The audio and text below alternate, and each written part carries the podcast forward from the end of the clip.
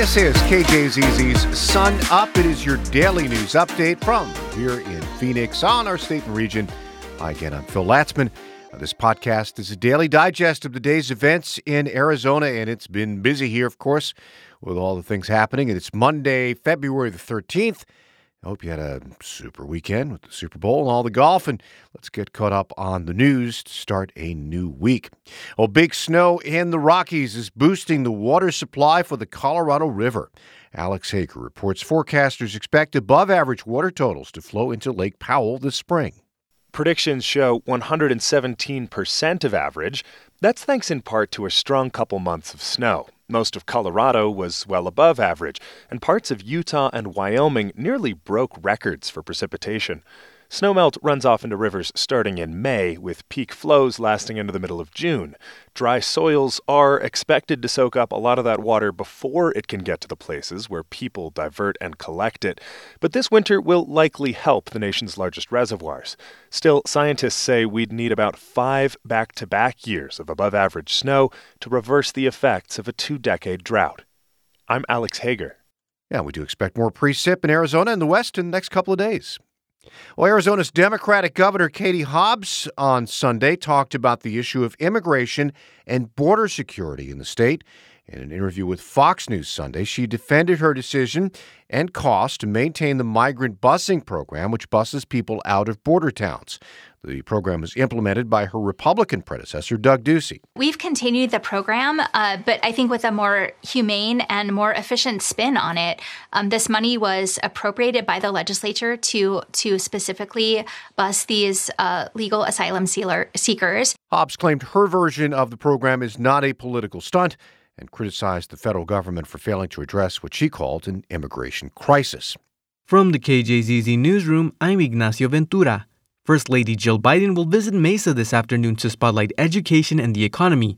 Her stop in the city comes after she attended the Arizona Super Bowl yesterday in support of the Philadelphia Eagles.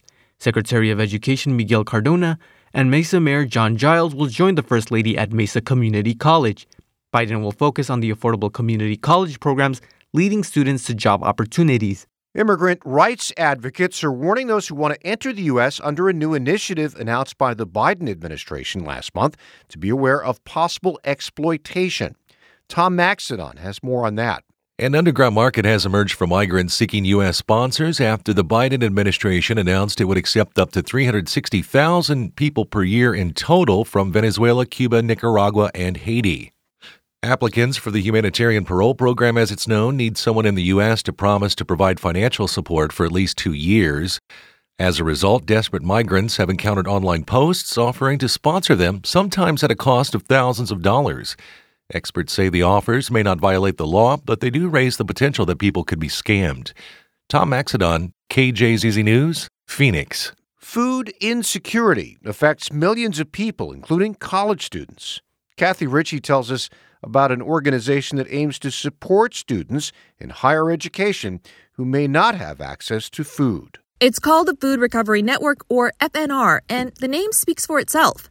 Regina Anderson is FNR's executive director. We started over 10 years ago by college students. They saw on their college campus, yes, all this really great food is being thrown away. And it didn't make sense because they knew there were students who were food insecure. They started recovering from one dining hall, and within a month, they'd recovered a couple thousand pounds of food, and they said, wow, we're onto something. Anderson says roughly 11% of people in higher ed are unhoused and likely food insecure. And so when we think about that whole myth of the starving college student, we should not romanticize that. We should not romanticize people couch surfing. That is people who are unstable in their housing and they need help. FNR now has chapters in 192 higher ed institutions across the U.S. Kathy Ritchie, KJZZ News, Phoenix. From the KJZZ Newsroom, I'm Ignacio Ventura.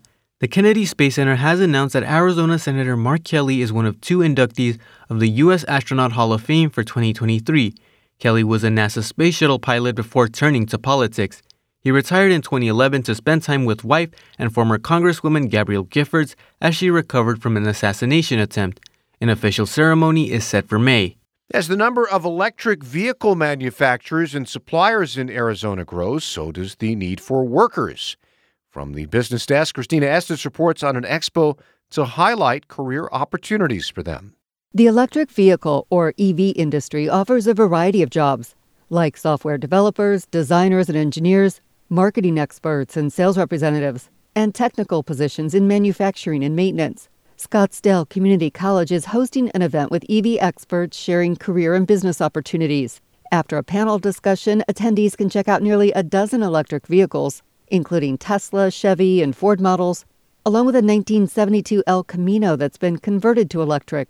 Registration for the February 16th event can be found at Scottsdale Community College's website. Christina Estes, KJZZ News, Phoenix.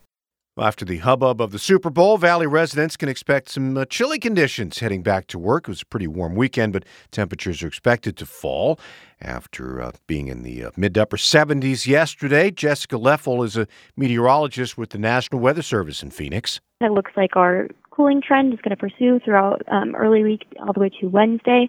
So we can see right now that we've got probably highs in the high 50s to low 60s.